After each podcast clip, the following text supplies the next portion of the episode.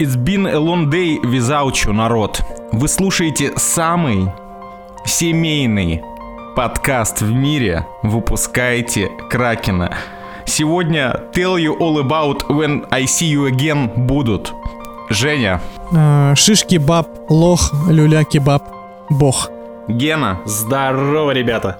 Меня зовут Леша, и we come a long way from where we begin.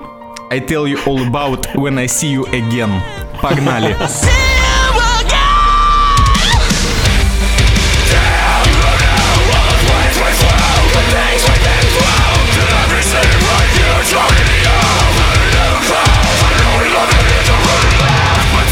Я даже не знаю, после этого вступления что-то перехотелось записывать выпуск. Э, Мне кажется, пора разъезжаться, пацаны.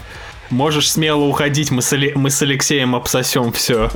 Вы друг друга Не только на- качественно. на, на этом закончите в целом. А ты куда уедешь? Ты прямо уедешь или налево? Я, пожалуй, налево. Так там смерть вообще. Вот меня это устраивает в целом. Там качественный CGI. Лучше умереть. Лучше умереть, да. А, Ну как качественный? На, на- найдем- на уровне Тора 4, наверное, ну вот такого формата. Мы найдем третьего человека и наложим лицо Жени на него. Найдем Жениного брата. Вот это удачи, удачных вам поисков, ребята. Удачных вам поисков. Ну ладно, э, у нас после такого нашего рефлексирующего спешала, который был на прошлой неделе, снова кино. Мы снова посмотрели кучу новинок, и одну из них мы даже обсудим все вместе. А может быть больше, я, честно говоря, не помню, что мы там все посмотрели. Но, но, но мы хотим напомнить, мы, знаете, периодически держим вас в тонусе, потому что выпускайте Кракен это не только первый киноподкаст на Руси, но и первый видеоигровой подкаст. И Yeah. здесь в этот чат врывается наш видеоигровой эксперт, наш специальный корреспондент в э, мире грибочков, ломающихся мечей и плюющихся жидкостями друг в другу под друг с друга подростков э, Геннадий. Да-да, алло, это, это я, да, Геннадий. Да, Геннадий? Сегодня я играл в игры, и поэтому готов рассказать вам несколько удивительных историй про эти игры. А, Геннадий, что вы, что вы там видите? Что вы там видите, Геннадий? Расскажите нам. Я вижу, если мне не изменяет память, э, 97% положительных рецензий на новую игру от Nintendo Legend of Zelda э, Tears of the Kingdom. Э, И я попытаюсь, так сказать, углубиться в эту игру и рассказать вам что да как. А, давайте, очень, очень интересно послушать э, вас, Линк. Ой, простите, Геннадий. э, давайте скорее, э, расскажите нам. А, а еще, кстати, я не уверен, что 97%, может быть 98%, поэтому не ругайте меня. А, а вы все, вы весь Не, обзор не, будете нет, как мудаки конечно, говорить? нет. А, Нам же не Спасибо. нужно, чтобы люди выключились сейчас. Все-таки будем обсуждать еще хайповые и вот кинишки. захотелось канал перек- Как канал хотелось переключить.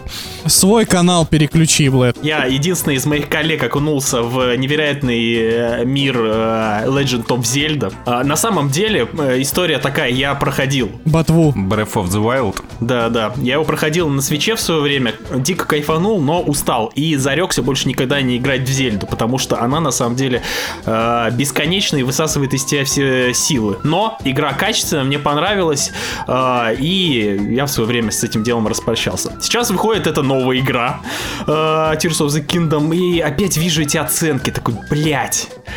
Надо все-таки попробовать посмотреть, что да как. Чисто посмотреть, не, ну и все. Рассказать вам, что да как. Какое это повторение э, пройденного материала. В итоге я ее запускаю и просто э, пропадаю там на несколько часов к хуям. Э, э, Я так скажу, со спойлером. Все, что вы слышите в интернете, это правда. Это реально дикий ахуй. Э, Что вам хочется сказать? Да, плюс-минус это та же самая игра. Те люди, которые играли в Legend of Zelda прошлую, а, тут они будут чувствовать себя как рыба в воде. Интерфейс тот же самый, графон один в один, управление то же самое. Плюс-минус сюжет, ну, тоже, опять же, э, спасение Хайрула. Но а, Nintendo решили... э, Высокие правила. да, они решили забить хуй э, и такие, а давайте-ка уберем прошлые все э, способности, которые сделали Breath of the Wild великой игрой, и заменим их на новые великие э, способности, которые будут, так сказать, основой механики всей игры. И они это сделали, они убрали все прошлые способности и сделали новые. Закинули это в огромный трехуровневый мир со своей экосистемой и дали игроку развлекаться, сука, по полной. Я на самом деле боюсь вот этого вот всего масштаба, который меня, мне предстоит дальше играть, но но самого... На... Я не очень много поиграл, я не прошел игру, естественно, но все основные механики я поп попробовал, э, и это просто, ну, вау. Вся теперь игра строится, на, по сути, на каком-то таком крафте. Я давай так, э, я вот слышал, я слышал, что там добавили, что ты можешь любой механизм собрать. Это типа твоя суперспособность. Там есть типа огнемет, вентилятор, ракетный двигатель и еще что-то. По всей локации раскиданы всякие предметы от досок, бревен и прочей прочей херни. И у тебя есть некие, некие ну, предметы дополнительные, там, они выпадают из неких капсул Занай. А, про это способность называется комби кинез, и ты с помощью... Замай? Э, Занай. Антихайп.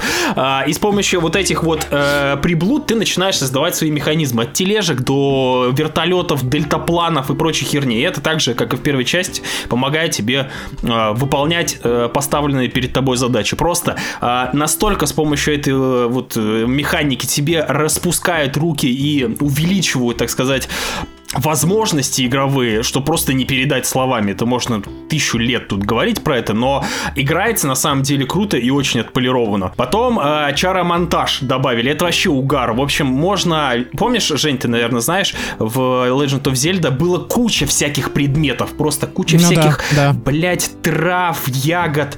Э, теперь Я это помню вот кулинарную мо- книгу, от которой просто с ума можно было сойти. да, здесь тоже не кулинария никуда не ушла, ты также крафтишь классные, классную еду, которая дает тебе разного рода обилки, превосходство над врагом или над погодой. Здесь теперь можно, грубо говоря, ты находишь всякие, блядь, огненные перцы, да, и не то ты решаешь их не сварить в бульон, а прикрепить, например, к, лу- к стреле, и у тебя получается огненная стрела. Очень интересный перец, который делает оружие огненным. все, что есть в игре, можно прикрепить к оружию, к щиту, к стрелам. По сути, вот все, что есть в игре, это можно как-то комбинировать. Люди до сих пор это все комбинируют. Можно, блядь, тележку к щиту перекрутить и начать кататься на ней, как на скейтборде. Можно прикрутить э, к мечу камень, блядь, и это будет молот. И тут, там вот просто безграничное количество этого крафта. Мало того, что ты безгранично крафтишь еду, безгранично крафтишь, крафтишь оружие, так ты еще крафтишь себе а, всякие а, способы передвижения по миру. Наконец-то Майнкрафт 2. Тут все работает. Вот я говорю, все механики работают для того, чтобы было клево развлекаться. Тебя никто не ведет за ручку, как обычно. Легенда Зельди это очень свободная игра. И тебе дают суп- просто инструментарий, которым ты будешь развлекать себя. То я всем советую как-нибудь ознакомиться с новой легендой о Зельде. Это, это не перехайп, а выглядит она, конечно, также иногда стремновато, а, но, слава богу, из-за такого ну, вот этого вот шлейфа э, слим шейдинга, или как он там? Цел, цел шейдинг. Сел шейдинга. Все получается и выглядит, в принципе, Я достойно. бы посмотрел на легенду о Зельде в э, стиле Shading. Ты бы, у тебя бы там была, знаете, это магия ключевая, please stand up, кинес. Да, да. Это, слушай, у меня вот такой вопрос к тебе. Э, Это DLC за 70 долларов? Нет, нет, это абсолютно не DLC. Они, я не знаю, ну типа DLC было бы, если бы вдобавок, знаешь, как делают, добавок основных, э, ну, способностей, тебе добавляет парочку клевых, да? Здесь, по сути, кор механика та же самая, но развлекалово теперь другое. Ты там реверсишь с помощью времени всякие там булыжники, всякие загадки. Путешествуешь по разным био- биомам. Ну, в общем, я не знаю, именно благодаря э, механике крафта игра ощущается совсем по-другому. И мне кажется, она ощущается круче, чем Breath of the Wild. Лично по моим э, наблюдениям стало, кру- ну, стало круче себя развлекать, веселее. Тебе стало интереснее, веселее играть в игру. Это самое важное. А теперь самый важный вопрос. Короки на месте? Все на месте, все так же. Только с ними еще теперь э, небольшие э, игры появляются, где нужно семечки с семечками э, сводить с помощью этих же механик, например, перевести как-то на другой остров. Ты можешь там ракету построить, корабль, лодки на турбинах, чтобы перевести. И вот тебе вот как-то нужно ломать голову, чтобы вот эти вот мини-пазлы э, решать. Плюс добавили всяких фантомов тебе на поддержку. Плюс добавили подземелья, как в оригинальных легендах о Зельде. Куча контента. Я боюсь представить, там, наверное, часов на 150 чисто вот а, не дрочево, а вот кайфули. Да будет так. Nintendo Switch я себе, конечно, ради этого покупать не буду. В общем, а, Tears of the Kingdom это must game, must play этого года. Именно play, люди, play, это важно. Ты играешь в эту игру. Сколько раз мы с Женей облизывали Nintendo, а, да. восхваляя и... то, что это, это игры. И это был специальный корреспондент э, Зельда, ой, простите, Геннадий, для подкаста «Выпускайте Кракен». Он еще вернется со своим специальным репортажем про видеоигры.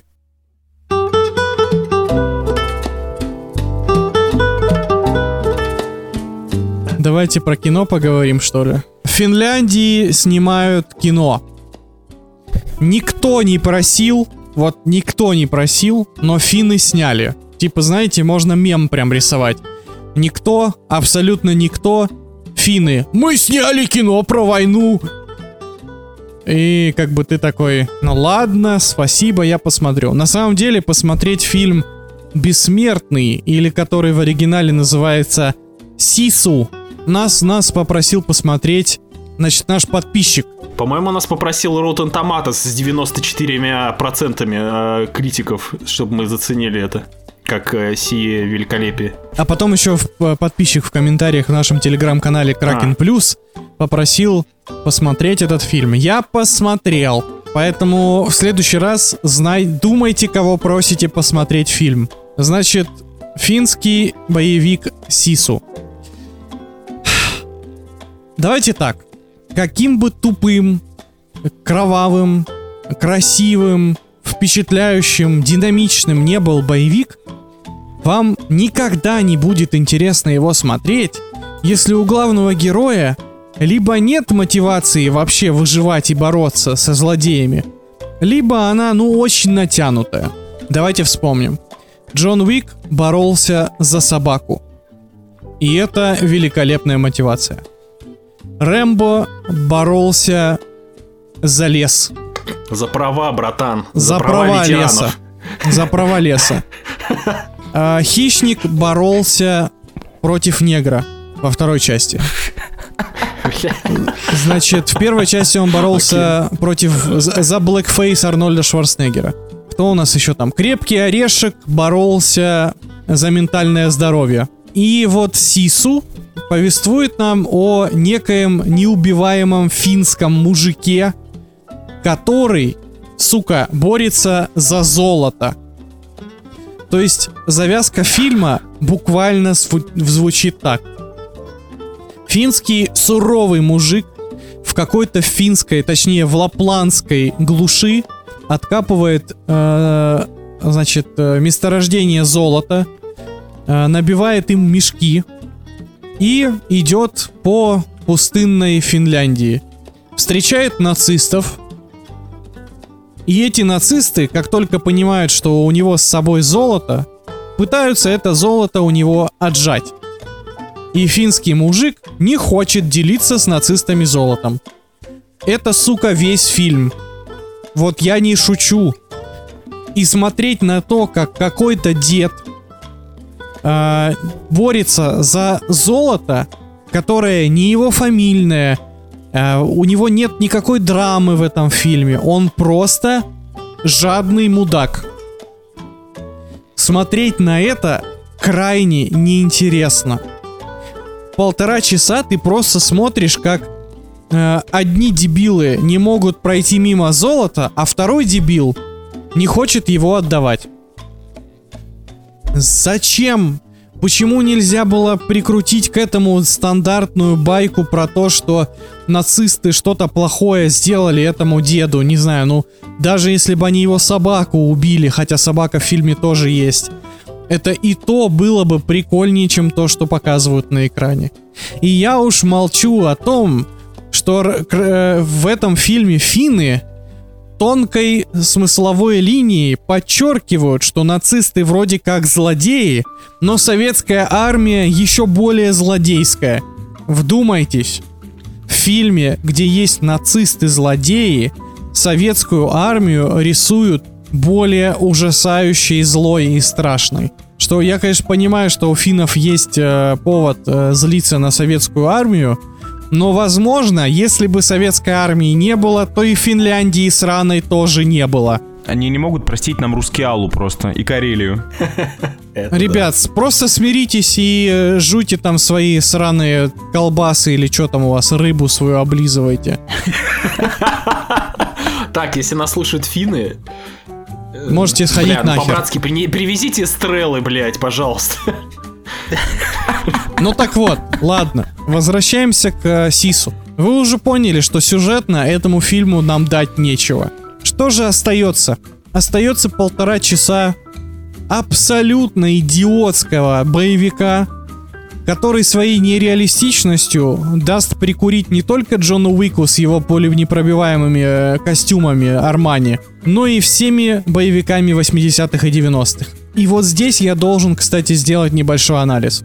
Помните те самые сцены, когда раненый Шварценеггер или Сталлоне э, заштопывали себе плечо и бежали дальше в бой, как будто ничего не бывало. Вот как в видеоигре. Современный Ну, боевик, такое- современный боевик с одной стороны стал реалистичнее, то есть он рисует нам полноценное мясо. То есть если героя ранит, то у него прям типа плечо раскрывается, вот как настоящая рана. Но при этом убивается полный саспенс от фильма, потому что я никогда не поверю, что ну, любой человек, каким бы суровым он ни был, такого характера ранения может заштопать шнурком от ботинка, залить их Нихуя бензином, он. чтобы дезинфицировать, и пойти дальше пиздиться с нацистами. Это бред собачий. Вы, блядь, попробуйте хоть с Звучит одним... очень по-мужски. Но это я про шнурок немножко преувеличил, но он там как бы из говна и палок это все собирает. Вы попробуйте хоть раз, вот люди, у которых были зашитые раны хоть где-то, вы попробуйте, не знаю, в туалет сходить так, чтобы у вас шов не разошелся. Я ва- вас уверяю, это такой еще челлендж. Я понял, что концепция боевиков 80-х и 90-х мне ближе, потому что она как раз-таки вводит вот эту условность, что главный герой, он как бы неубиваемый и в том числе потому, что не получает ранений, понимаете? То есть как бы это получается такая киноусловность, как в Uncharted есть параметр удачи Дрейка. То есть вот такая концепция мне Гениально. больше нравится, чем когда вот в Сису тебе рисуют огромные зияющие кровавые раны, но мужик делает вид, что у него все норм. Ну типа, зачем вы ему эти ранения вообще пририсовываете? Я просто сейчас, это не спойлер, я просто опишу сцену. Этого деда в определенный момент нацисты вешают на столбе. У него э, есть, э, по-моему, колотая рана на ноге или где-то там в бочине. Он, короче, чтобы не умереть от повешения, надевает себя этой раной на металлический штырь, чтобы на этом штыре повисеть, понимаете? То есть Гений. И- Блин, и- и нормально. Звучит круто. И фильм нам как бы говорит, что ему от этого ничего не будет, понимаете? И ты в этот момент смотришь и думаешь, это просто бред.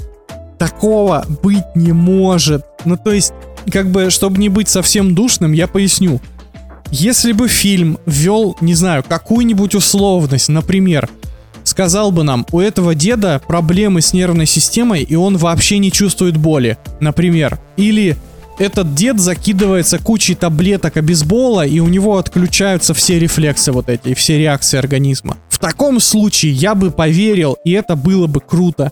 Но, сука, живой человек на это не способен. Это бред собачий, блядь. Я не могу. Ну, то есть, я еще даже не дошел до момента с мега тупыми нацистами, которых буквально по рации начальство предупреждает, ребята, вы столкнулись с, неубыва- с неубиваемым финским солдатом.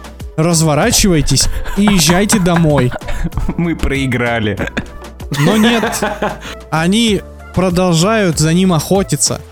И я еще не сказал о том, что в этом фильме есть, же, есть аналог сцены из «Мстителей. Финал» с женщинами-мстителями, если вы понимаете, о чем я. е мы такое любим.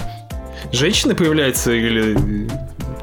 Кто на подмогу приходит? Ну помните, Конечно, фи- помните эту великолепную... Появляются облизанные рыбы. Помните эту великую сцену, которая вошла, которая вошла просто в аналы Голливуда, а, и теперь там сильно зудит, когда все женские мстители выстраиваются и идут пиздить Таноса. Сцена говно. Люблю эту сцену. Здесь есть прям такая же сцена, только с э, женщинами финскими, которые решают показать нацистам, что женщины прекрасно выдерживают автоматную очередь из немецкого орудия. Вот честно, с самого первого кадра я вот меня этот фильм не цепляет вообще, поэтому я уже 15 минут доябываюсь до каждой мелочи. Но больше всего, естественно, меня отморозила вот эта идеологическая э, подоплека всего фильма. Извините, я, на, я вот это не могу принять ни в каком виде. Если вам окей, когда вот так выставляют как бы нашу армию и нашу историю, ну, наверное, у вас что-то не так с головой, и вам пора пойти почитать учебники истории. 90 с хреном баллов, вот честно, я не понимаю за что. Э, Скорее всего, просто за то, что это фильм про войну не от России и не от Америки. Вот, ну, наверное, поэтому. Слушай, а если я хочу посмотреть просто на Рубилова. Вечерком, блядь, посмотреть на, ну, на, на разъебалово кровавое, там, чтобы кто-то пиздил нацистов, вот.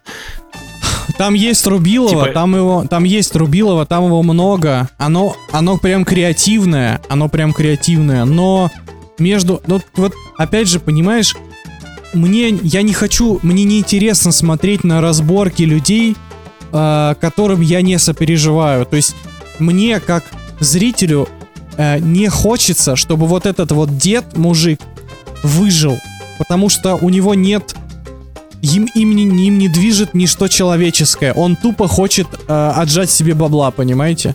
Ну, наверное, все-таки в реалиях 44 года это немножечко эгоистично и туповато. А может быть, вполне себе и интересный концепт.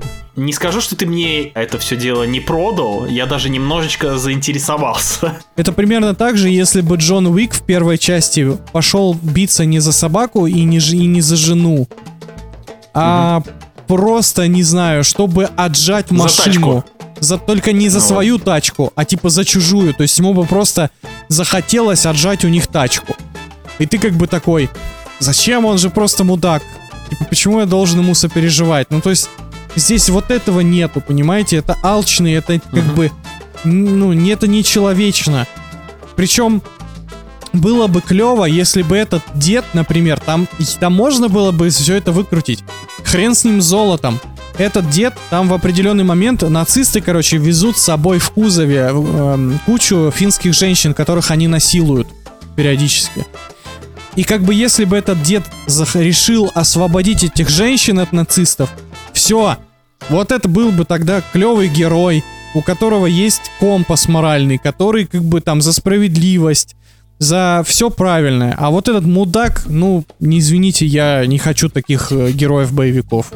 Слушай, Жень, а если бы, например, этим персонажем двигала бы мотивация другая, например, ну, семь- семья там, Да, или да, там да, ребё- да, ребенок, э, ребенка там А его если бы там хотят были машины? убить. А если бы там был Мамо? Не, вы понимаете, что если бы у него была там семья, ребенок или мамо, это тоже была бы хоть какая-то мотивация сопереживать ему.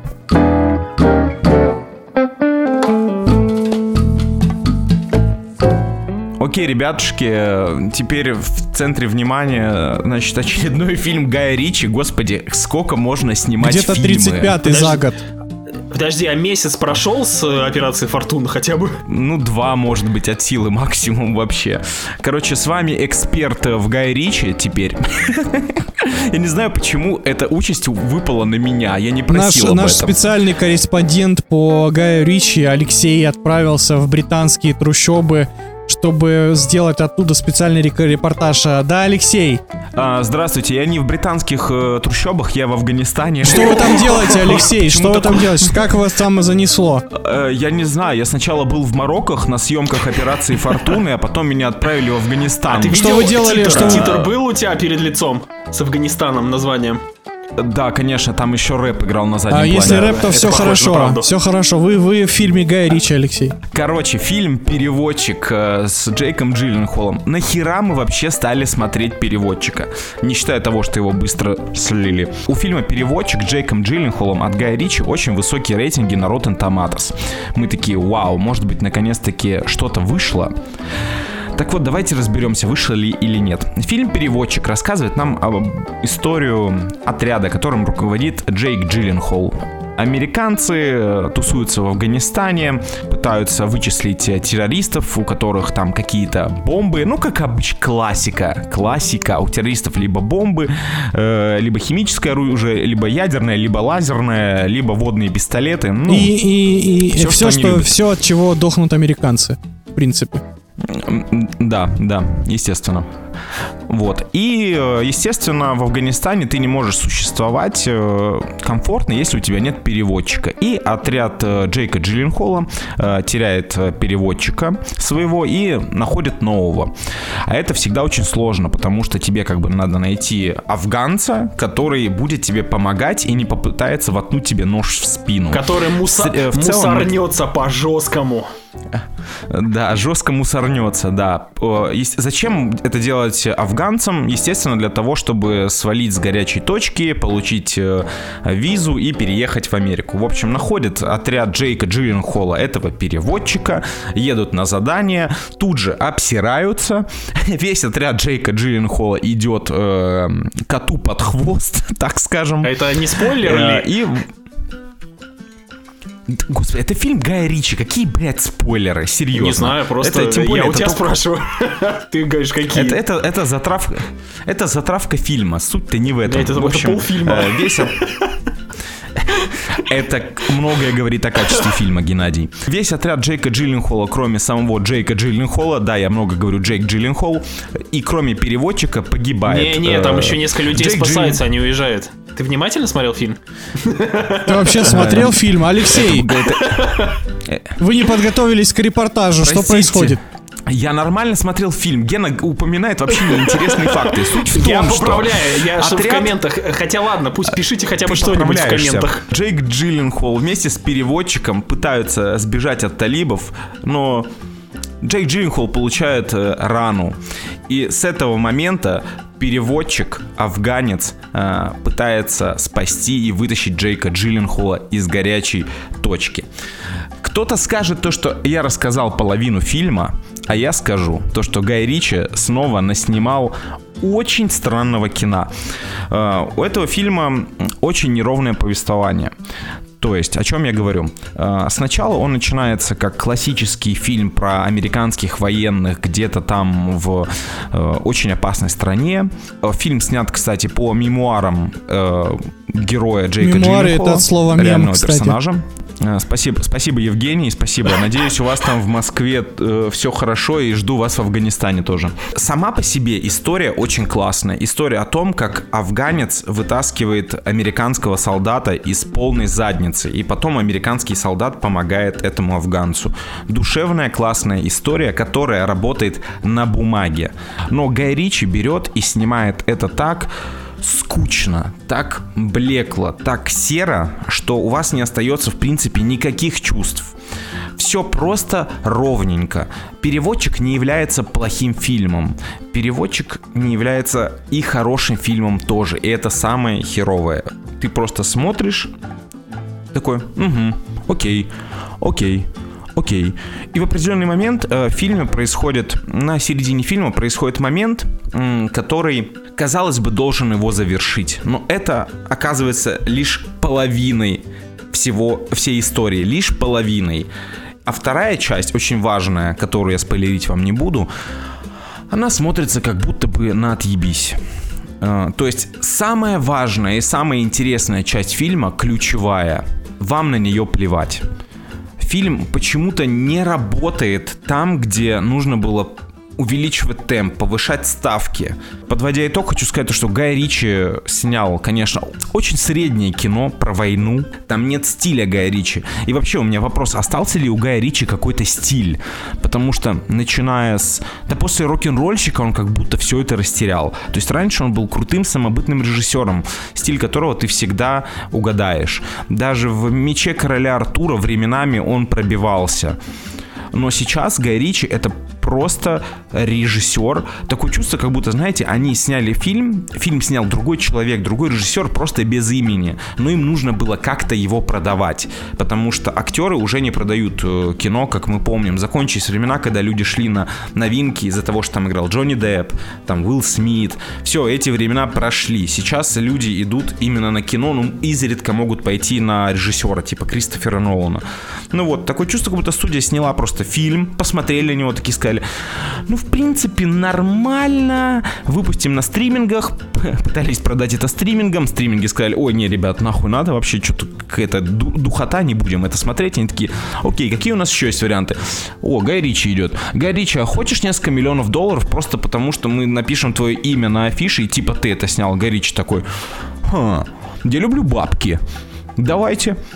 И все. Буквально этот фильм мог снять любой человек на планете. Э, никакой ценности этот фильм вообще в себе не несет. Вы забудете его ровно спустя час. Слушайте, а что если у Гая Ричи у него какая-то болезнь? Ну, типа он вот...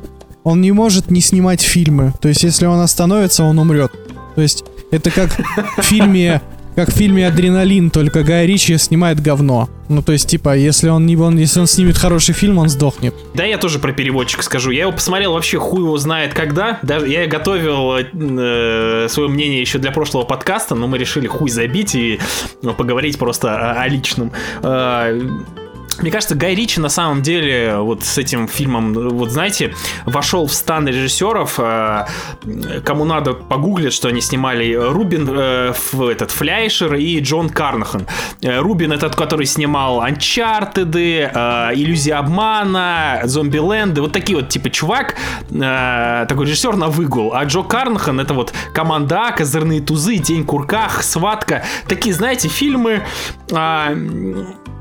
типа где-то кому-то они нравятся, может быть даже э, где-то они успешные, но очень нишевые режиссеры, которых просто зовут снимать какие-то там боевички. Вот мне кажется, Гай Ричи теперь будет составлять им компанию и снимать такие же нишевые боевички э, для каких-то скромных прокатов. У меня к переводчику была очень большая претензия, то что, ну, помимо того, что они все полимеры просрали с э, нагнетанием атмосферы, хотя, блядь, э, это можно было сделать на изи. Если бы они сделали фильм похожим на целью номер один, не стали бы впихивать сраный экшен, который не умеет снимать Гайричи. Ну, херня, не умеет снимать экшен. Здесь экшен отвратительный. Я вообще, вот все, все там две большие экшен-сцены, типа большие экшен-сцены, они выглядели как видос с Ютуба.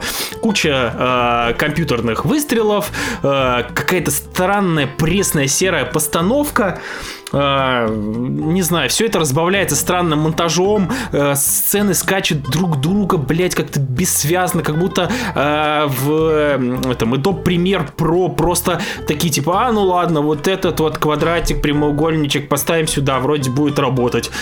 Хуй поймешь, что-то фильм не звучит э, круто, фильм не классно выглядит, у него нету крутого, крутого визуала. И ко всему прочему, есть, сука, фильм э, уцелевший с Марком Волбергом э, Питера Берга. Ну, мне он, по крайней мере, очень понравился. Он плюс-минус похож на этот фильм, который сделал все на такую голову выше, что пытался сделать Г- Гай Ричи. Вот это вот безнадега в военных, в местах, так сказать, э, ну, в горячих точках. Там все сделано было намного круче. Здесь, блять, я не знаю, что он туда сувался.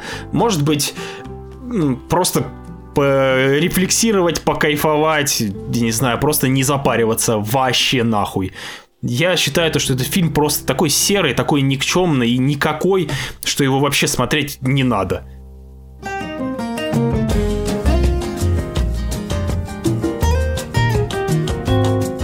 Вот это вот вообще угар. Нежданно, негаданно. Вот это вот вы точно здесь не ждете, ребята. В общем, листал я как-то, значит, э, всякие рилсы, шорты, э, клипы and uh, another fucking shit и, а, ну, вот эти вот короткие видосы, в общем. И из раза в раз на раскадровки, так сказать, на кадры некого фильма под названием «Ужасающий». Э, с таким своеобразным клоуном в черно-белом гриме, который творил всякую а, бесовщину. И то раз один отрывок, то два, то три, то четыре. Я такой, блядь, смотрю обзоры в интернете, есть всякие трэш-обзор, йоу. Такой, блядь, я же, я же э, слэшер-мастер, я мастер по, э, специалист по слэшер-фильмам, поэтому хули бы мне не ознакомиться. Зашел на кинопоиск, посмотрел, оказывается, два фильма. Такой, хули мне. Скачал два и начал и залпом посмотрел. И что я могу сказать? Блять. Ну, а, сказать, что это э, перехайп, не сказать словом нихуя. Давайте начнем, э, по, давайте начнем с самого начала. Я обещаю не задерживаться на этих фильмах. А, некий режиссер, а, сейчас у меня записано его имя, Демион Леони, а, снял в свое время а, короткометражный фильм в 2011 году, называется «Несущий ужас». Потом снял после него в 2013 фильм «Канун Дня всех святых». Эти фильмы а, объединяет одна идея. Это а, некий клоун, который кромсает людей просто по кайфу. В итоге кто-то его, наверное, заметил, и в 2016 году выходит первый фильм э, серии «Ужасающий» с бюджетом в 35 тысяч долларов. А, и что я могу сказать? Ну, блять, это фильм категории С.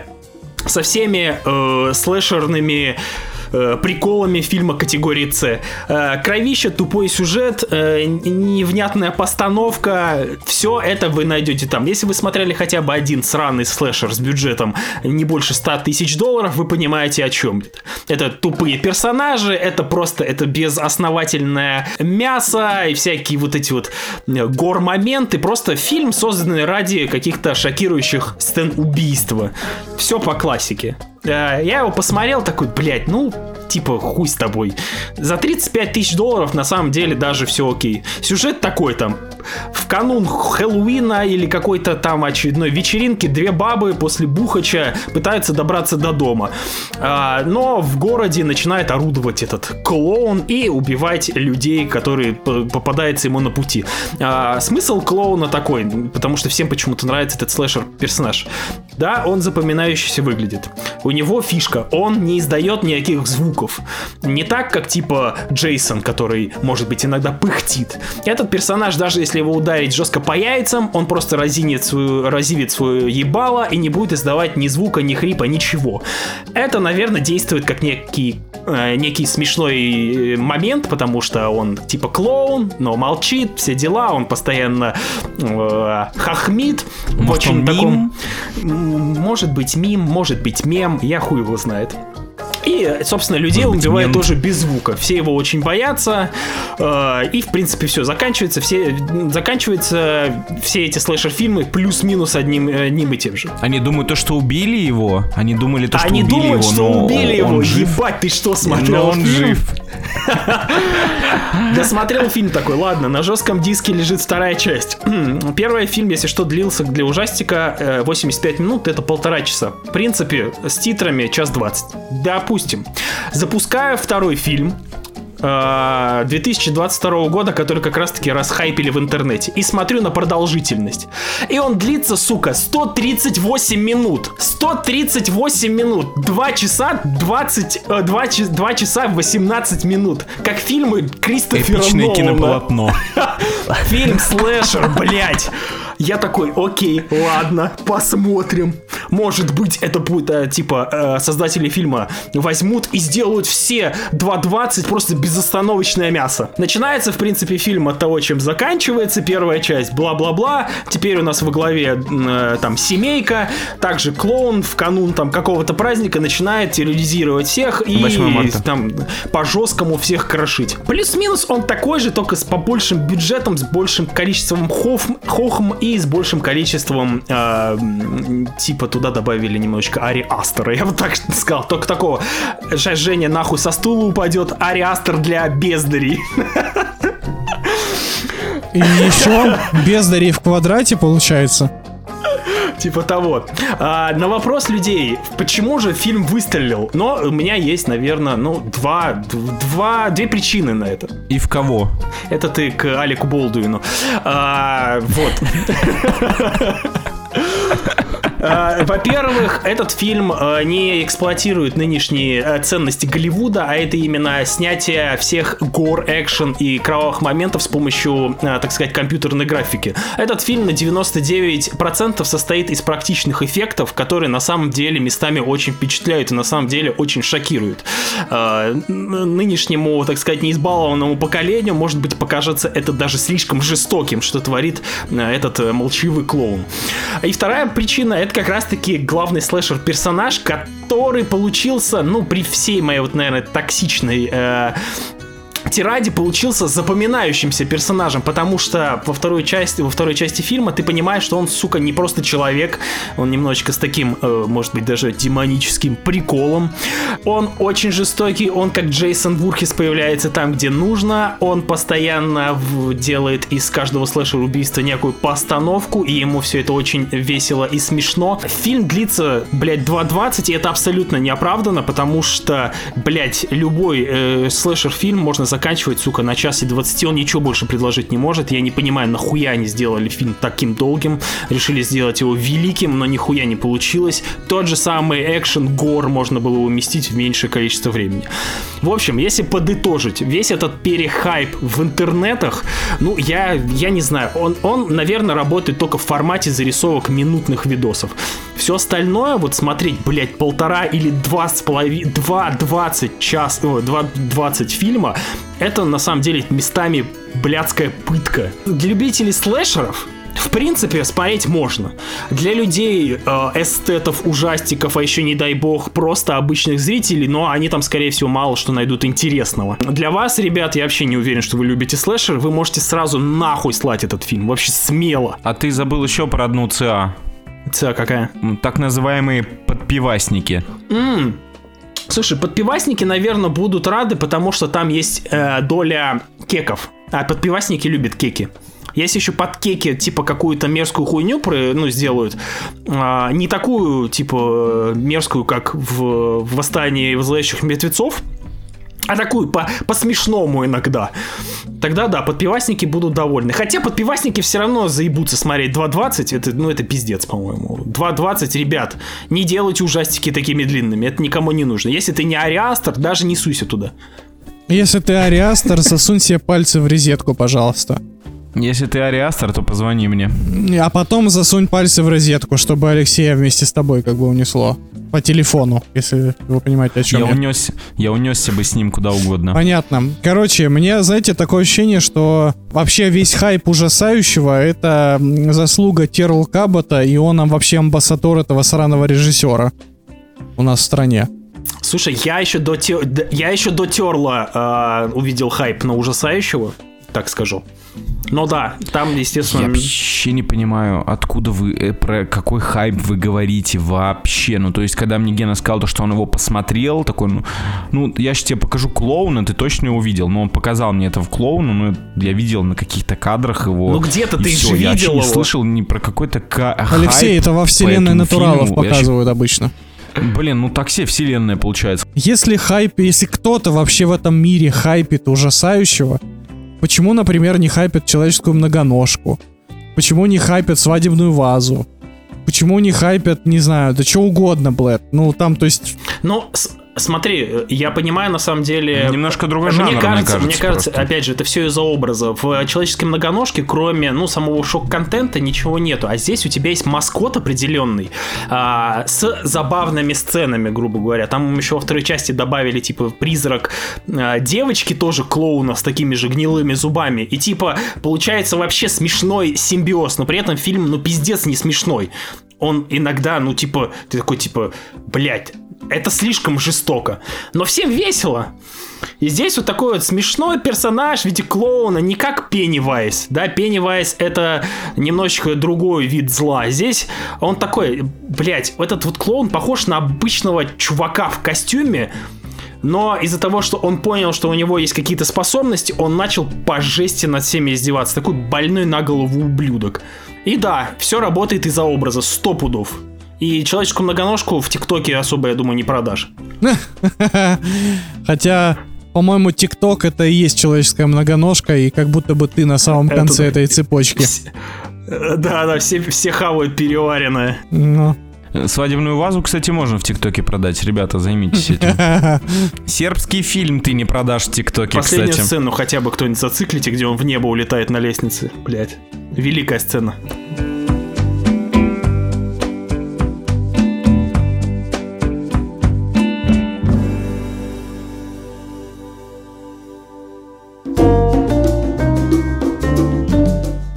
Вы еще совсем не устали от меня, а, будет еще один геймерский э, геймерский блог, потому что я прошел игру The Quarry или Quarry, я не знаю, э, наверное, Quarry.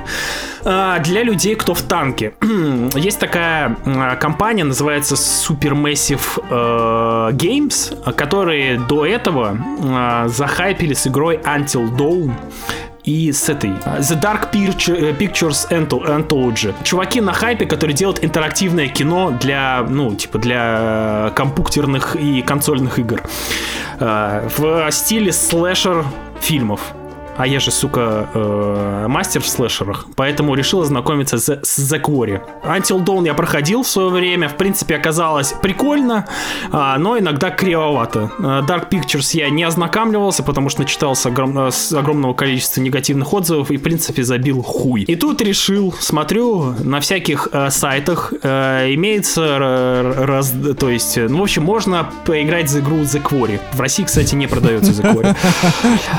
На Ютубе смотрел? Типа того, почему пару вечеров не провести в компании интерактивного слэшера? Что такое Квори? Это квинтэссенция э, слэшер-ужастиков, наверное, 70-х годов по, типу Пятницы 13 а, Арава студентов, ой, не студент, арава вожатых из лагеря остаются на одну последнюю чудесную ночь в закрытом э, лагере чтобы знатно потусить. Им, естественно, говорят, лучше это не делать, но они кладут хуй на это все дело и тусят. Происходит то, что происходит. Я не буду спойлерить. В общем, естественно, их на них начинают охотиться э, некого рода ебаки, и тебе приходится своими э, квиктайм э, ивентовскими движениями спасать шкуры твоих героев. Есть хорошие и плохие новости. Могу начать с хороших. Дух слэшер фильмов передается, ну, чудесно. На самом деле все клише работают в игре, ну, чудесно. Ребята знают толк в этом. Там, где надавить на, тупиз, на тупизну, они там надавливают. Там, где нужно надавить на слэшер составляющие, надавливают. А, во всего, ну, в, в этом супе еще присутствует, естественно, интерактивность, где ты с помощью этих персонажей разнообразные архетипы от э, э, тупой э, пафосной бабы или закрытая милая девочка или качок, бля, любящий пиво, ты ими всеми управляешь в, некоторыми, в некоторых ситуациях сюжетных и пытаешься спасти их шкуру. Или пытаешься навести их на ту или иную сюжетную арку. Соответственно, только в финале ты поймешь, что да как ты, где правильно, неправильно поступил. В этом прикол этой игры. Э, там реально частенько все меняется. Ты можешь э, в самом начале уже потерять каких-то персонажей, как это было, в принципе, и в Until Dawn, или в какой-нибудь э, Detroit Become Human. Во-вторых, хоро- хорошая новость. Игра выглядит просто охуенно. Я, когда я играл на ПК, на ультра настройках, я ее подключил к телеку. Игра выглядела настолько пиздато иногда, что я не, пони... я не, я не видел разницу между реальностью, типа вот фильмом, и игрой. Что из минусов? А, блять, ну, это, это не игра. Если вы думали, что то самое кинцо от Дэвида Кейджа а, или Until Dawn это типа кинцо, где не нужно играть, то вы, сука, очень сильно заблуждаетесь. The Quarry требует от геймера минимальное количество усилий кнопка нажимательства. Я вам клянусь. Иногда можно было сидеть блядский час и э, трогать только э, правый триггер. Все. Если вы понимаете, о чем я, да? Там настолько мало квиктайм ивент моментов. Респект всем мужикам, которые нашли триггер. А, Геннадий, а Там ты настолько свой, мало. э, ты свой Devil Trigger трогал? Э, фанаты Devil May Cry 5 сейчас оценили. Игры ноль, геймплея ноль. Там есть даже, сука, в меню режим, э, вроде называется кинематографичный, где тебе вообще не нужно нажимать на кнопки. И я уверен, что он не очень сильно отличается от игры, ну, типа настоящей, потому что геймплея, ну, ноль вообще. И отсюда а, вытекает, собственно, вторая, вторая проблема. Так как нам нельзя особо играть, нам нужно смотреть внимательно, что происходит на экране. Из плюсов я говорил, что там густая и клевая атмосфера слэшер-фильмов. И тут я как бы не буду забирать слова назад. Но сам, сука, сюжет и все, что там происходило, и все вот решения, и все вот, так сказать, сценарные решения, сценарные тропы, это, ну, как бы, это категория, блядь, даже не ужасающего. Все еще проще. Блять, ну, по-моему, аттракцион такой себе. Для любителей слэшеров а, особо ловить там нечего, кроме того, чтобы вот посмотреть на саму атмосферу густую. Это прикольно. А, но за какими-то клевыми впечатлениями именно э, фильмов ужасов там, ну, туда не стоит идти. Плюс в игру нельзя толком играть. Поэтому я, блядь, не понимаю особого прикола в этой игре. Если ты не избалованный игрок а, и э, фанат такого рода фильмов, наверное, стоит. Но мне было в игре откровенно скучно. Как со стороны геймера, как со стороны э, эстета и мастера слэшер-фильмов.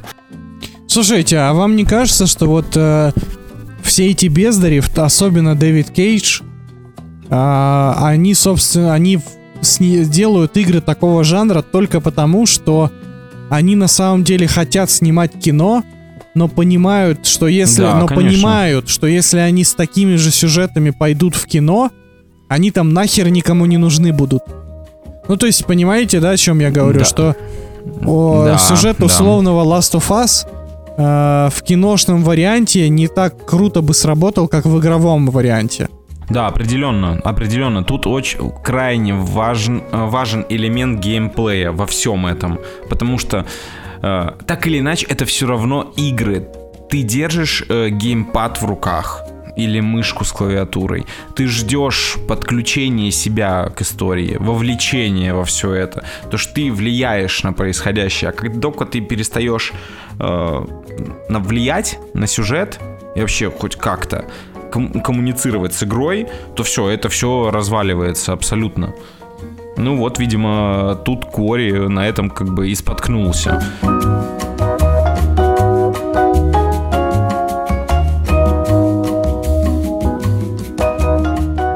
Эйр, большой прыжок. Спасибо нашим лока- локализаторам, а то я не понял, что такое Эйр, почему большой прыжок, и почему это не называется кроссовочная братва, я тоже не понял. А, Но, но давайте все-таки про фильм. Когда-то, да и в принципе до недавних пор, дуэт Деймона и Афлика был гарантом качества. Но это не тот случай.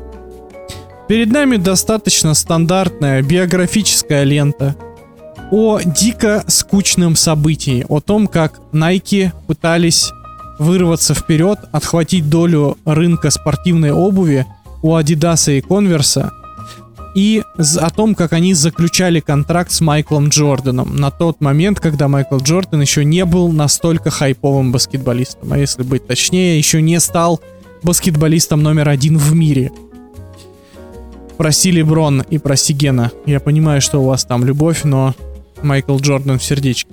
Ну так вот, биографическая лента, которая рассказывает об истории создания той самой серии кроссовок Jordan Air с тем самым негром, прыгающим на шпагате на логотипе. Jumpman. Ну, можно и так сказать. Jumpman, jumpman, jumpman, jumpman. Jumpin', jumpin', jumpin', them boys up Если вы ожидали увидеть историю, как придумались, как придумывался дизайн кроссовок, как работает индустрия э, спортивной обуви, как э, вообще э, рождаются, как разрабатывается технология там баскетбольной обуви, как работает баскетбольный спорт, этого ничего в фильме нет. Зато в фильме есть очень много пустого трепа белых, душных 35-летних мужиков. В фильме есть очень много поездок в разные локации, из города в город, из офиса домой, под музыку из 80-х и 90-х. В фильме нет Майкла Джордана, есть только его спина, плечи, руки, ноги и его родители – и в фильме очень много финального закадрового текста, точнее титров на экране, которые объясняют вам все то, что случится после фильма с персонажами. И это гораздо интереснее, чем смотреть этот фильм. Подписываюсь вот здесь. Эйр безумно скучный фильм. Он не дает вам, как зрителю, ничего полезного. То есть никакой прикольной информации вы не узнаете. Этот фильм можно сравнить с «Богемской рапсодией», если бы из «Богемской рапсодии» вырезали все песни Queen. А «Богемскую рапсодию», напоминаю, многие любят только потому, что там фоном играет Queen. Больше в этом фильме ничего интересного про Queen нету.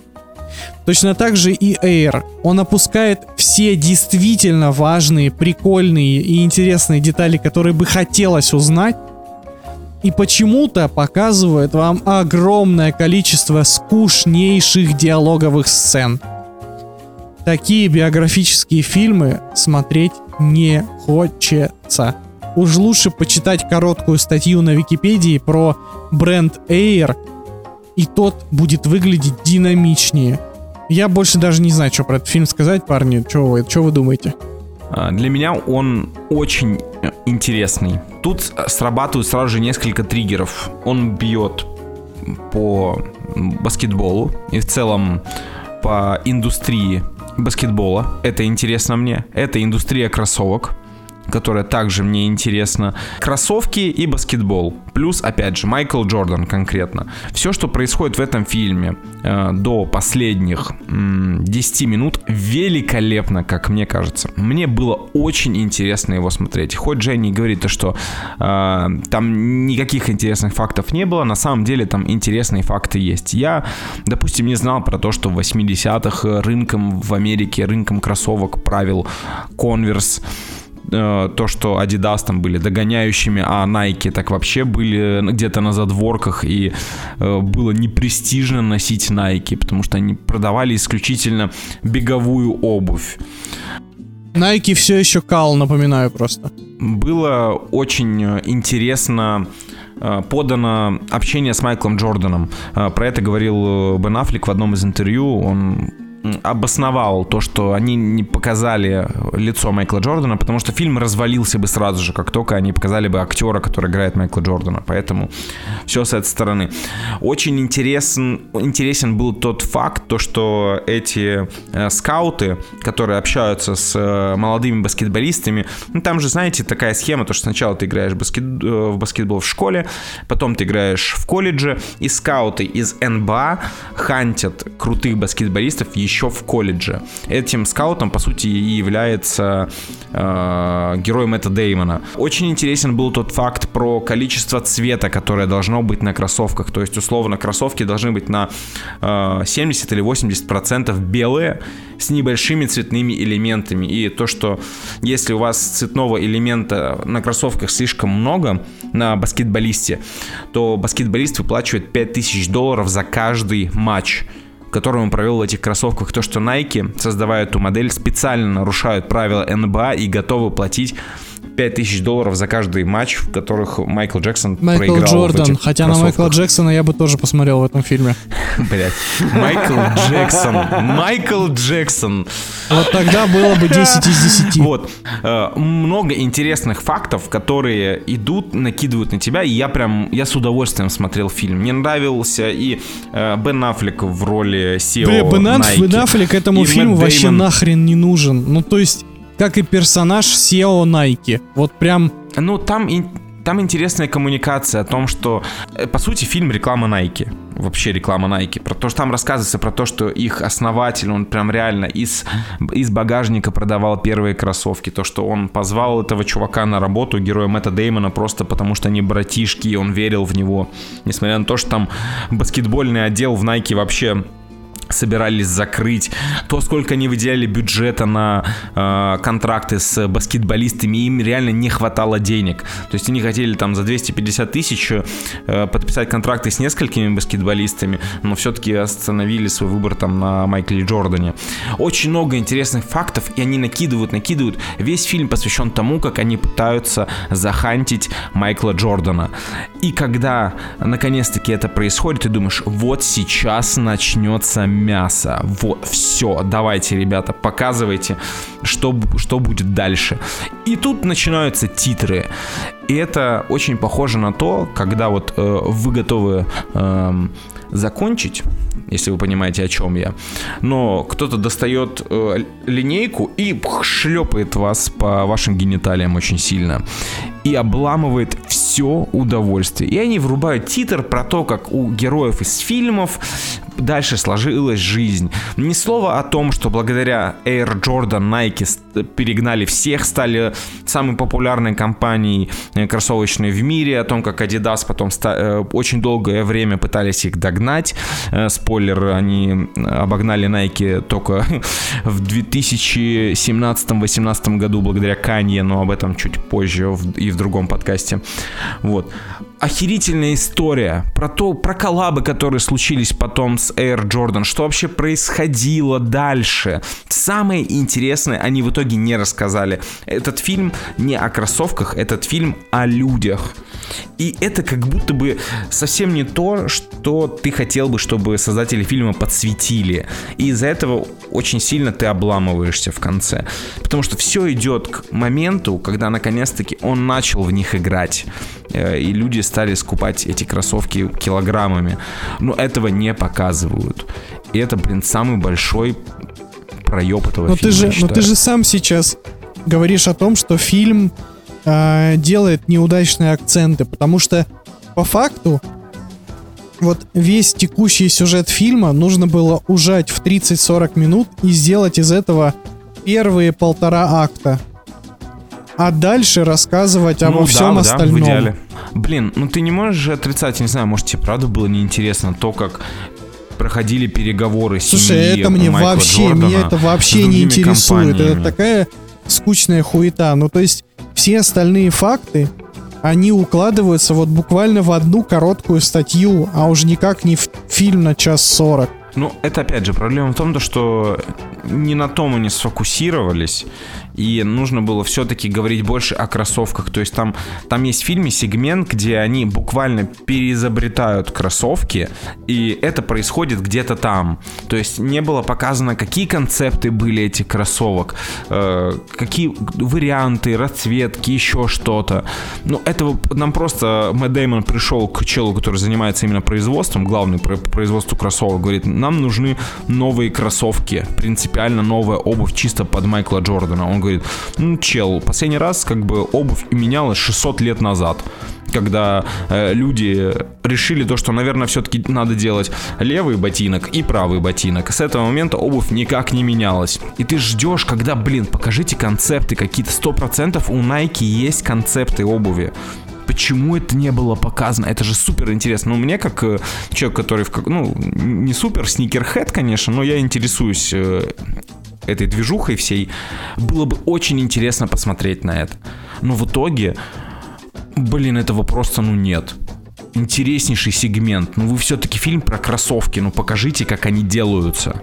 Так, во-первых, как главный дрочер баскетбольных фильмов сразу с порогу, блядь, 7. Вообще, похую.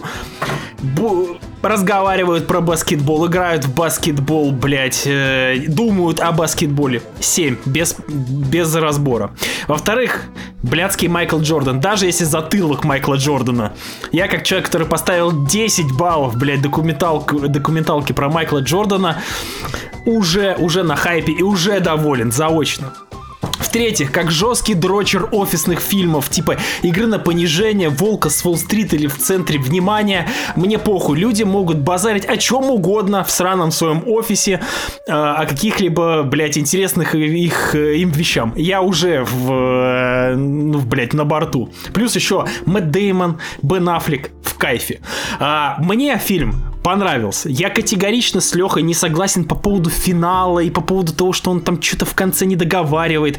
Я все ждал, и мне Леха такой говорит, блядь, в конце пиздец, просто тебе во время оргазма дают по яйцам, и сперма тебе прям в глаза, и вообще, блядь, в жопе петарды. Ты, мне кажется, не говорил. Гена, мне кажется, что... Так. Мне кажется, что Алексей просто с тобой делился не фильмом, а просто своим неудачным опытом.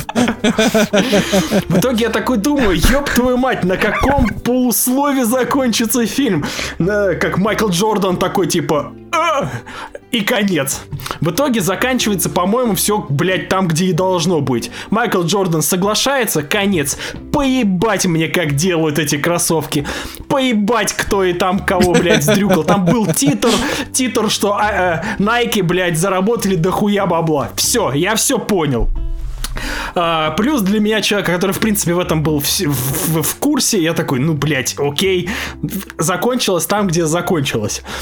Но а, этот фильм, как по мне, очень сильно очень сильно налегает на величие Майкла Джордана, на жополизание Майкла Джордана и о том, вся концепция фильма строится на том, что Майкл Джордан великий. Все, никто в фильме типа не знает, что он будет великим, а ты же, сука, знаешь. И создатели фильма это знают, и они очень сильно на этом наседают. На вот этой вот какой-то эффекте а, э, блять, э, как бы ты ожид, ожидание чего-то великого, типа они такие все ходят, думают, блядь, вот надо Майкла Джордана, а персонажи типа не верят, только невероятная чуйка Майкла э, этого Мэтта Деймона, э, так сказать, двигает этот сюжет. Но ты-то, блядь, знаешь, что Майкл Джордан великий, ну тебе, я, я чувствовал, как будто вот моими эмоциями очень сильно манипулируют.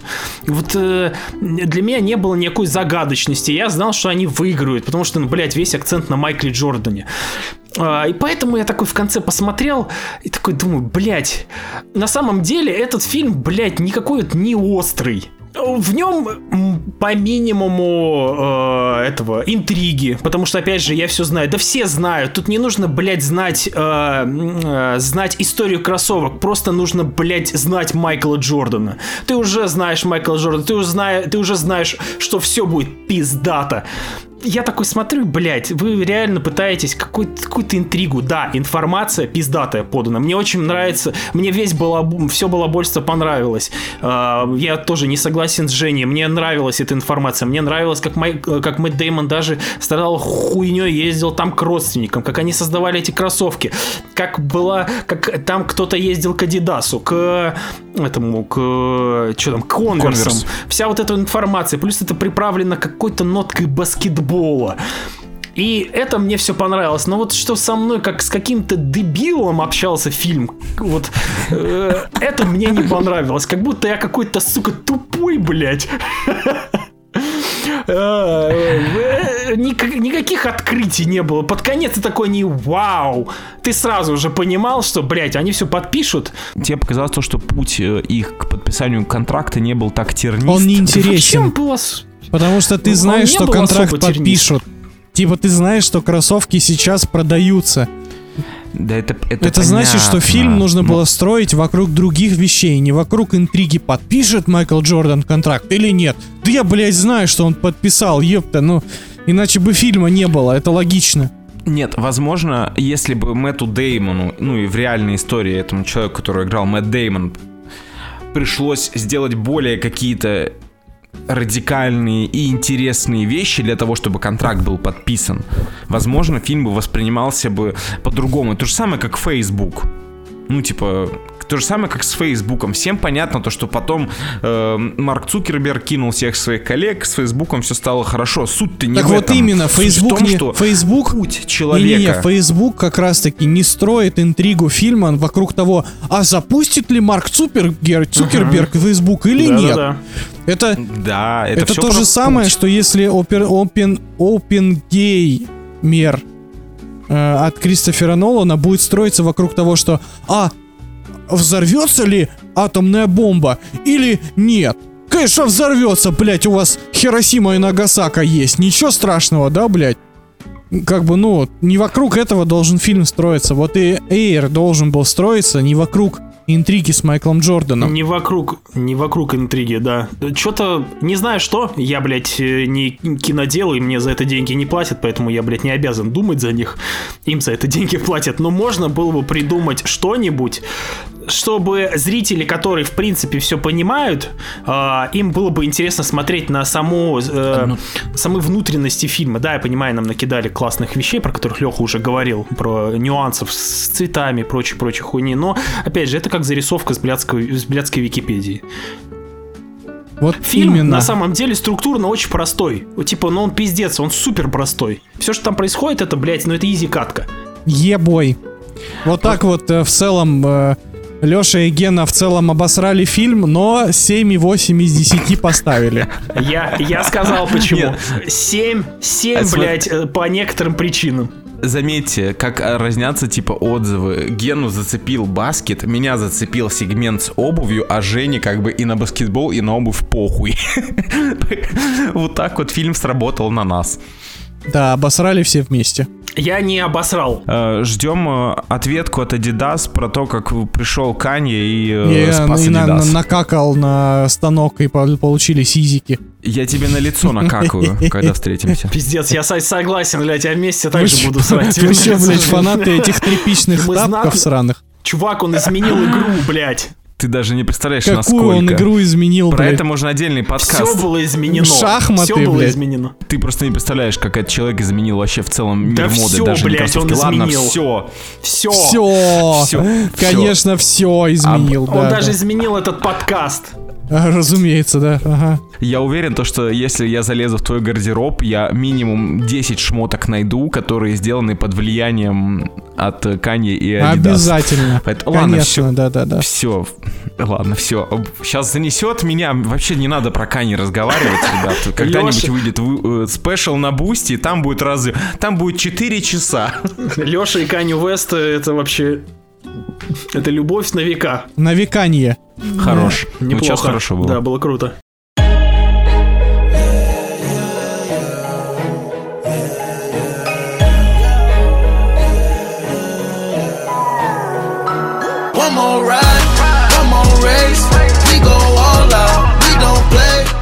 Ох, окей, ребята, мы переходим к мякотке. Все наши половина подкастов.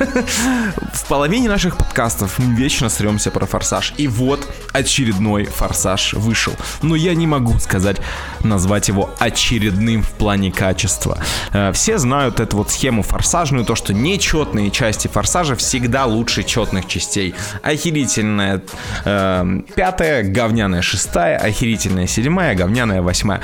К сожалению, после слабой восьмой части была слабая девятая часть, и тут такой, казалось бы, возможно, э, наш великий э, форсаж сдулся, но нет, Вин Дизель дропает десятый форсаж, и казалось бы, в прошлой части негры уже были в космосе, ты такой, куда еще дальше?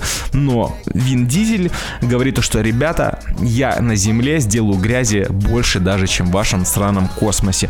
Форсаж 10 это Мстители Война Бесконечности. Во всех смыслах. Файги официально со своим Marvel отсасывает хер, потому что вот перед нами наконец-таки нормальные Мстители. Понимаете? Не Marvel, не Marvel вам возвращают Мстителей, а Вин Дизель и команда, ребята. коротко о сюжете, потому что, ну, форсаж, ребят, какой сюжет. В общем, Мамо оказывается родственником какого-то челика, которого, значит, э, Вин Дизель и команда немножко повредили, так скажем. Перевернули два раза. Вот. И, э, естественно, Мамо теряет э, близкого человека и решает мстить семье. Но ему нужно не просто мстить, он хочет не просто уничтожить семью и Доминика Торетто, он хочет, чтобы они страдали. И он делает все для этого возможное. Что делает для этого он возможно? Он запускает огромную круглую бомбу э, в сторону Ватикана. Он э, блядь, пытается взорв- взорвать дамбу. Он делает кучу великолепных Чем ему вещей. не Вообще угодил что слон, я не понял. Вообще все, что делает Мамо в этом фильме, это абсолютное великолепие. Это лучший фильм Джейсона Мамо. Это лучший злодей Форсажа во всех Форсажах. Это очень веселое кино, которое реально, оно возвращает вас э, в то время, когда вы выходили после Мстителей финала такой Войны Бесконечности, такой, господи, это было великолепно. Миллиард камео. Вин Дизель, я вам говорю, он точно посмотрел на Марвел и такой, чуваки, мы сделаем так же. Почти все, а может даже все персонажи, которые ругались, не ругались с Вином Дизелем, вернулись в этой части. Вы будете кричать, э, хлопать в ладоши, качать головой под рэпчик. Тут есть все, что мы любим. Уровень... э, Гена сегодня сказал хорошую фразу, когда мы с ним э, ходили еще, гуляли, обсуждали все это. Он сказал, э, команда Форсажа сделала одну вещь. Она увеличила количество всего того, что ненавидит Дженя, и умножили это, они умножают это на 2. Но проблема же не в том, что они умножили на 2 все, что мы с Геной любим в Форсаже. Форсаж уже сам себя перерабатывает, это своя экосистема. Они сами уже шутят над тем, что они э, шлют нахер гравитацию, э, шутят про логику своих действий. Они обсмеивают все. Создатели этого фильма понимают, что они делают. И от этого это, это главный плюс всей этой франшизы. Они врубаются, какой идиотизм происходит на экране. Но это весело, и это работает так, как надо. И сборы, типа, это подтверждают в очередной раз. Но у этого фильма есть большая проблема. Сейчас буду закругляться. А, Одна проблема, которая растягивает его хрон. При этом 2.20 проходит вообще незаметно, за секунду проходит. А, Из-за того, что в фильме очень много второстепенных персонажей, очень много, героев прям до хера, команду разделили. То есть вы не поверите, но Вина Дизеля в этом фильме не так уж и много. То есть там Лети тусуются с Шарлиз Терон, там э, негры с девкой из Игры Престолов и азиатом из Третьего Форсажа тупят где-то там в Лондоне на помойке команда разделилась по всему миру, и от этого э, они- э, большая часть персонажей фильма ничего интересного не делает. Она не двигает сюжет абсолютно. Та же самая сцена в компьютерном клубе в Лондоне. Те, кто смотрел фильм, поймут. Они просто тратят э, 7 минут хрона на сцену, которая ни к чему не приведет. Это просто э, сцена создана для того, чтобы два негра смешно подрались. Все. Смешно подрали. Ни Ладно, что. хорошо. А, по, по мнению по мнению создателя фильма, я не смеялся на этот момент. Но, к слову, когда мы сидели сегодня и смотрели фильм, в зале народ смеялся с шуток э, Тайриза Гибсона, если что. Особенно, когда он выплюнул еду э, в самом начале, и какая-то тетка прям кекнула, я такой, «Ну, серьезно, тебя вот настолько легко рассмешить, ладно. Разъебалово на самом деле, когда появлялась э, ну, вот эта сюжетная линия от студии, студии Хэппи Мэдисон и Адама Сэндлера, э, в зал просто, блядь, охуевал. Им очень нравилось. Они реально кайфовали от этой классной четверки персонажей, которые по- попадают в всякие забавные жизненные ситуации. Но при этом мы с Геной э, начинали дико ржать, когда э, Вин Дизель произносит очередную херню. Какой-то персонаж мега пафосен, и ты просто, ты, ты реально... Там контента и цитат на 700 пабликов э, с волчьими цитатами. Это, это прям золото. Уже прямо сейчас производители наклеек на машины, вот эти от создателей My Life, My Rules, они уже клепают эти фразы. Готовьтесь. Скоро все это будет на тачках. В общем, Форсаж в очередной раз не подвел. Эта часть даже на голову, на две головы выше, чем две предыдущие. Супер весело, супер кринжово. И от этого становится еще веселее. Великолепный Джейсон Мамо, который реально крадет весь фильм, когда он появляется. Он просто кайфует от происходящего.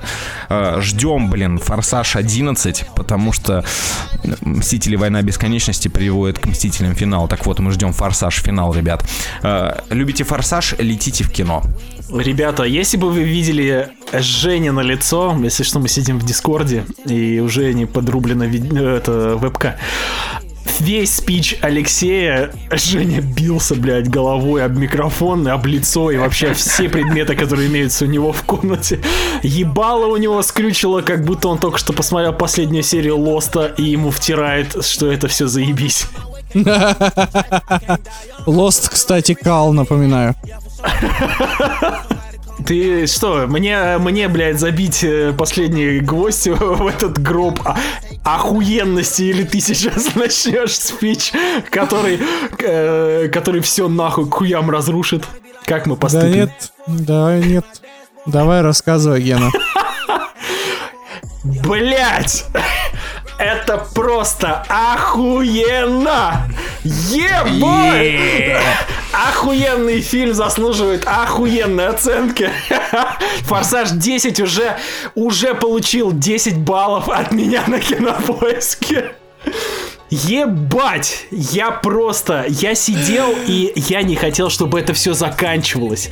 Я когда вышел, я просто нахуй как как какой-то чудик, блядь, расплылся на кресле. Я теребонил свои соски от возбуждения. От этого клифхенгера, который в конце был. У меня Блять, просто клифхенгер, сука, ёб твою мать. Просто от всего, что вскрылось под финал, я просто аплодировал. Экшен! Блять, люди, которые делали этот фильм, они забили хуй вообще на все. Они такие, блять, мы не можем снять это реалистично. Да в пизду это все. Оставим это Нолану. Что у нас есть там? Компьютерные тачки? Да в пизду. Давайте, блядь, сделаем с ними это. Джонни, ты реально хочешь это сделать? Да. Yes, we can. И делают. Пиздец. Я, когда смотрел это, я не мог поверить своим глазам. Такой, наконец-то! Я понимаю, что у нас сейчас идет Венецианский кинофестиваль. Там есть куча фильмов для интеллектуалов, для людей э, с высоким э, количеством процентов э, критиков в голове. Но спасибо, что Вин Дизель до сих пор выбивает эти безумные, тупорылые, кринжовые идеи для нас, для настоящих работяг, блядь, которые идут в кино и просто хотят посмотреть, как Вин Дизель, Пропускают блядь, завод. Вин Дизель сначала разрушает два вертолета с помощью, блядь, с кинетической энергии прыжка, блядь, с моста, а потом этими двумя вертолетами начинает, блядь, Аки Ань- Индион, Индиана Джонс как хлыстами разъебывать машины, на- на, э, едущие по автостраде. Пиздец, все это приправлено просто супер пафосными фразами, которые может написать только, блядь, последняя версия нейросети, которую еще не изобрели. Персонажи, блядь, мое почтение, блядь. В фильме три фильма, кстати. Если вам нужны тупые фразочки от Вина Дизеля, блядь, добро пожаловать. Джейсон Мамо вместе с трупаками смеются и гоняются за Вином Дизелем, который за весь фильм не произнес ни одной смешной фразы по его мнению. Вторая сюжетная линия это Джон Сина, АК, накачанный дядя, ездит как в фильме как в фильмах про э, всяких э, шпионов и прочую хуйню, где взрослый накачанный мужик с маленьким ребенком и я не то имею в виду, просто э, ездят и попадают во всякие комичные ситуации. И у нас есть пердежная комедия с, с Адамом Сэндлером, где четыре странных персонажа страдают хуйней. Здесь есть все, что, все, что любит для любого ца. Кто-нибудь да кайфанет. Да, Жень? В общем, блять, мне я очень давно ждал Форсаж, я обожаю Форсаж по-своему. Все вы должны понимать, что сказанные здесь слова э, не относятся к топу кинопоиска номер один. Но по-своему Форсаж 10 это просто блистательное, э, удовлетворяющее все мои потребности кино. кино. Есть фильмы загадки, а есть фильмы за гадости, сказанные в адрес этого фильма. Я бью ебало.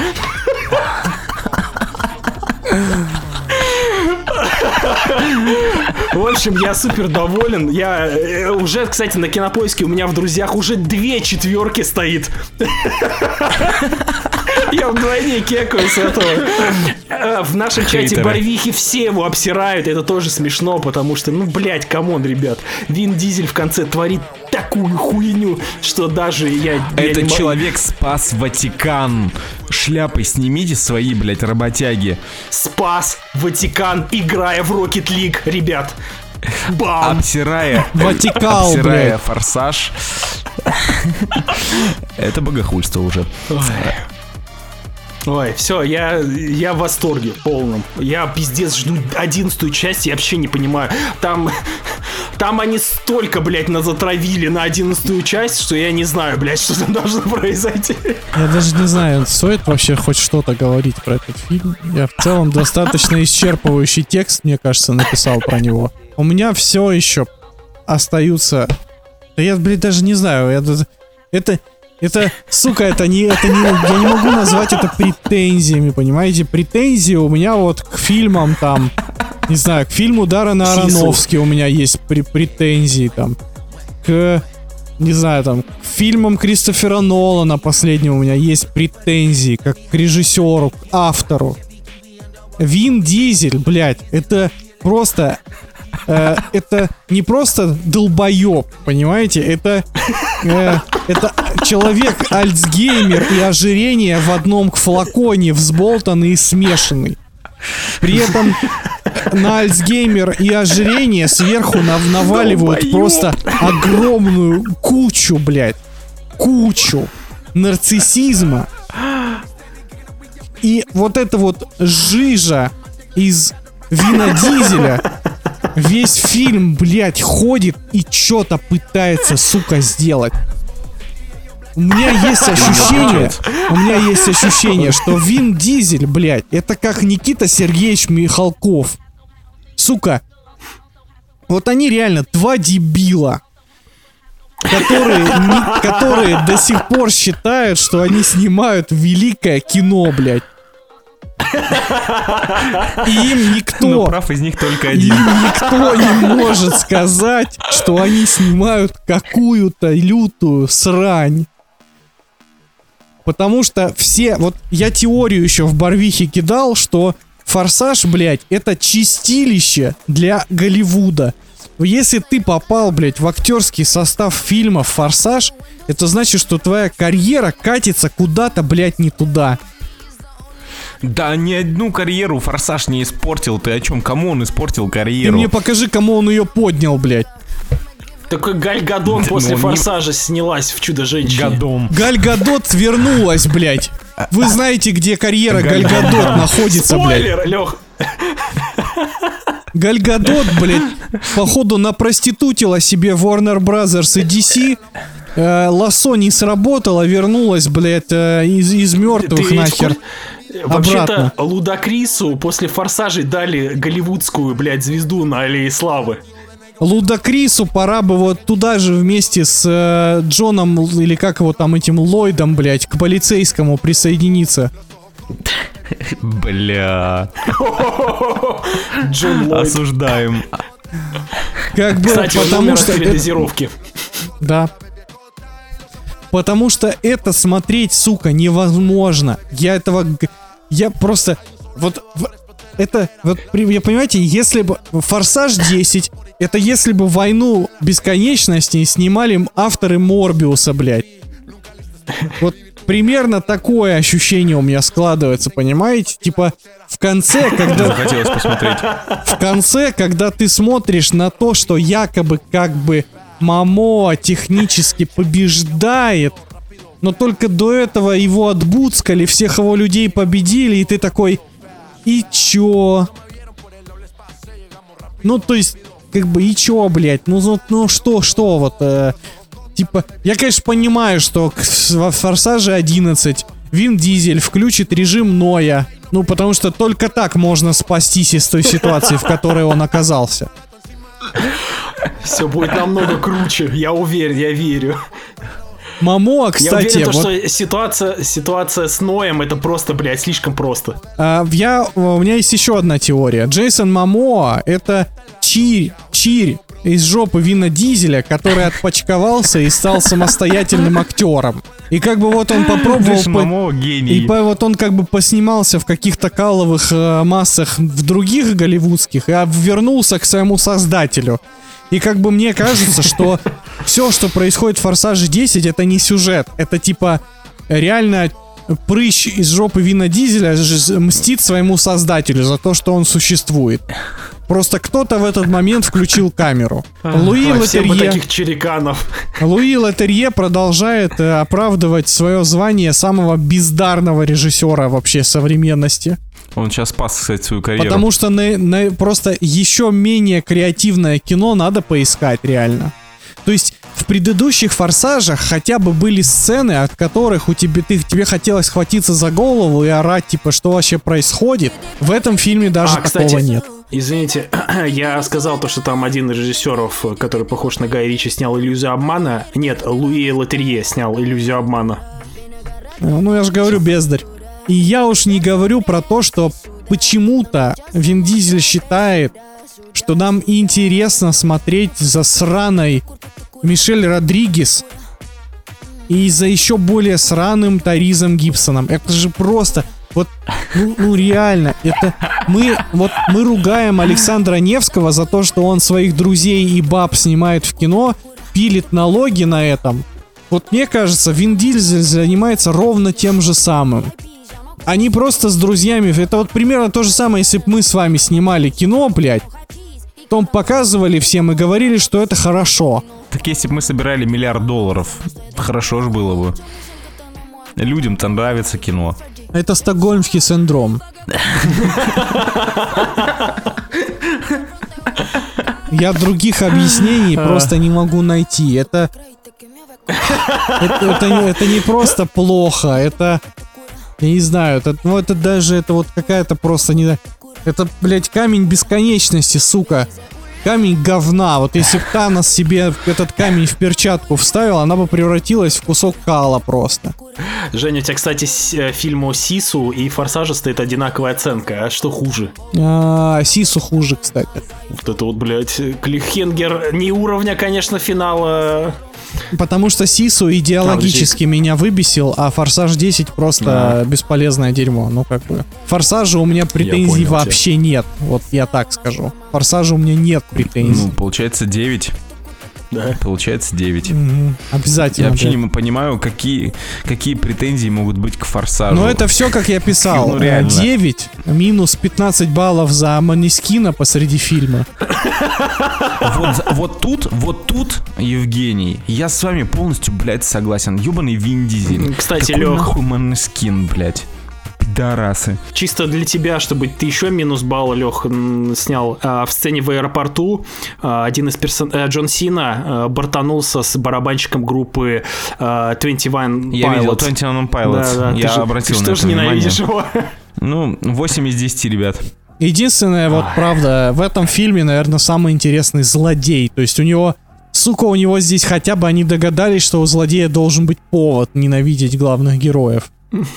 Потому что в отличие от всех, ну, во всех остальных фильмах там просто появлялись какие-то левые люди, чтобы потом подружиться с командой Вина Дизеля. И Бля, то, это просто Я- охуенно. я, я, блядь, я, я просто Это, вангую. кстати, это, кстати, одна из главных, э, э, так сказать, вещей в Форсаже 10, Жень, так что я произнес. Я, я Все- прям вангую. Все хотят дружить с Вином Дизелем. Я Все вангую просто. с. А, в одиннадцатой части Джейсон Мамоа подружится с Вином Дизелем, и они вместе будут воевать против здравого смысла, блядь. Против Бля, физики. А, нет, фи- физика уже давно побеждена. А, великое кино, ребят, о великой войне. Пиздец просто. Все, Я- что я могу сказать. Я почему, почему Вин Дизель терпит Тари- Тариза Гибсона, я вот не понимаю. Да не друзья. Он просто поддерживает своих друзей. От таких Семья. друзей Зачем надо избавляться, как бы. Вам не кажется? Ты про Тереза Гибсона или про Вина Дизеля? Я даже не знаю, блядь, от кого бы вот вы избавились в первую очередь. Слушай, мне кажется, Вин Дизель очень хороший друг. Я бы, блядь, с Вин Дизелем бы задружился так, что пиздец просто. Ждем Гену вообще, Форсажа обожаю Вина 12, Дизеля. кстати. Ты все слышал, мой дорогой друг. Большое спасибо, что дослушал этот выпуск до конца. Не забывайте ставить ваши оценочки, э, подписываться на Кракен Плюс, на, нас замеч- на наш замечательный Boosty. С вами были Женя, Гена, Леша. Целуем вас в пузике и что там про семью.